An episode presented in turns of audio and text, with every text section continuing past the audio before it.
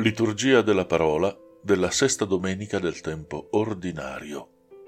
La prima lettura viene dal libro del Levitico. La religiosità dell'antico Israele ruotava attorno al concetto del puro e dell'impuro, realtà che rispettivamente avvicinavano o allontanavano da Dio. Non a caso il libro del Levitico prevede due codici che possono essere lette quasi in parallelo tra loro, il codice della purità, i capitoli 11-15, e quello della santità, capitoli 17-26. Il brano liturgico è dunque tratto dal codice della purità, e infatti la lebbra, in quanto piaga e strumento di punizione divina, rientra tra le cose impure che allontanano cioè da Dio, o per meglio dire che attestano di essere lontani da Dio. Poi certo l'antico Israele aveva il concetto di lebbra molto ampio, molte malattie della pelle, dall'arrossamento alla pustola alle macchie bianche, e le stesse muffe dei muri venivano considerate tutte come lebbra e conducevano ad una totale esclusione dalla comunità.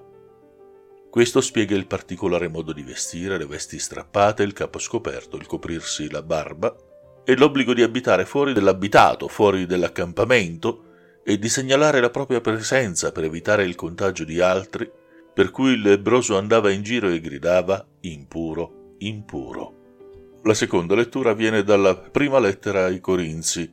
Qui Paolo affronta il tema delicato della carne offerta agli idoli, se sia cioè lecito oppure no mangiarne.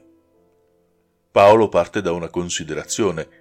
Il compito del cristiano è rendere gloria a Dio L'assenzione della carne offerta agli idoli quindi può rappresentare una forma di testimonianza alla portata di tutti, quindi è bene osservarla. Se tuttavia qualcuno fosse invitato ad un banchetto in cui viene servita carne eh, offerta agli idoli, ciò però non costituisce un problema se lui non è al corrente. Il fatto è semplice, gli idoli non esistono e capitava spesso che alcuni potessero comprare queste carni al mercato perché di buona qualità e a basso prezzo. Paolo quindi riassume la posizione su queste carni in modo molto semplice.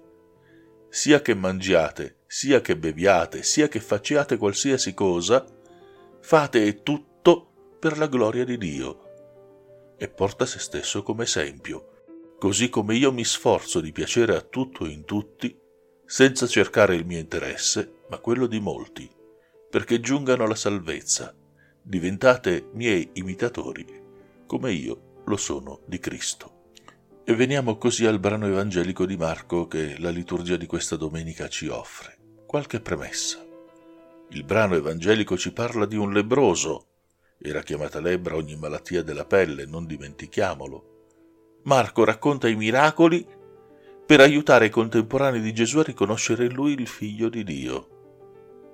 Al tempo di Gesù vigevano ancora le prescrizioni del Levitico che prevedeva l'isolamento del malato in una sorta di morte civile e religiosa dello stesso.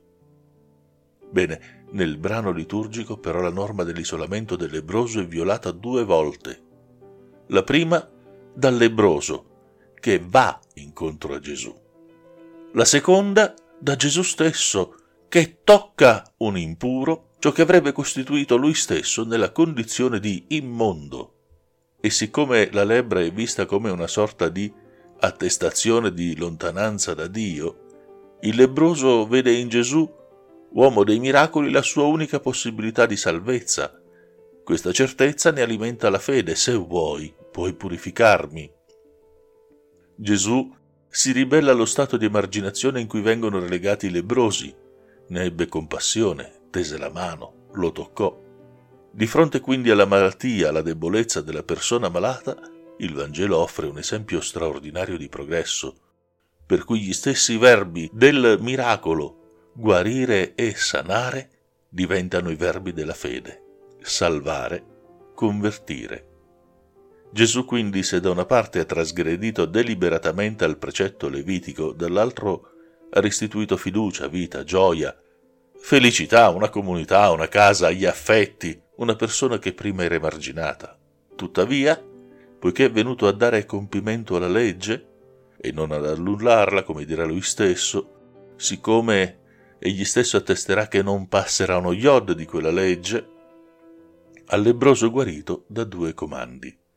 Guarda di non dire niente a nessuno e poi va invece a mostrarti al sacerdote, cioè lo invita a ricollocarsi sotto quella legge che ai sacerdoti affidava il compito di stabilire la presenza di lebbra come anche di dichiarare la venuta guarigione.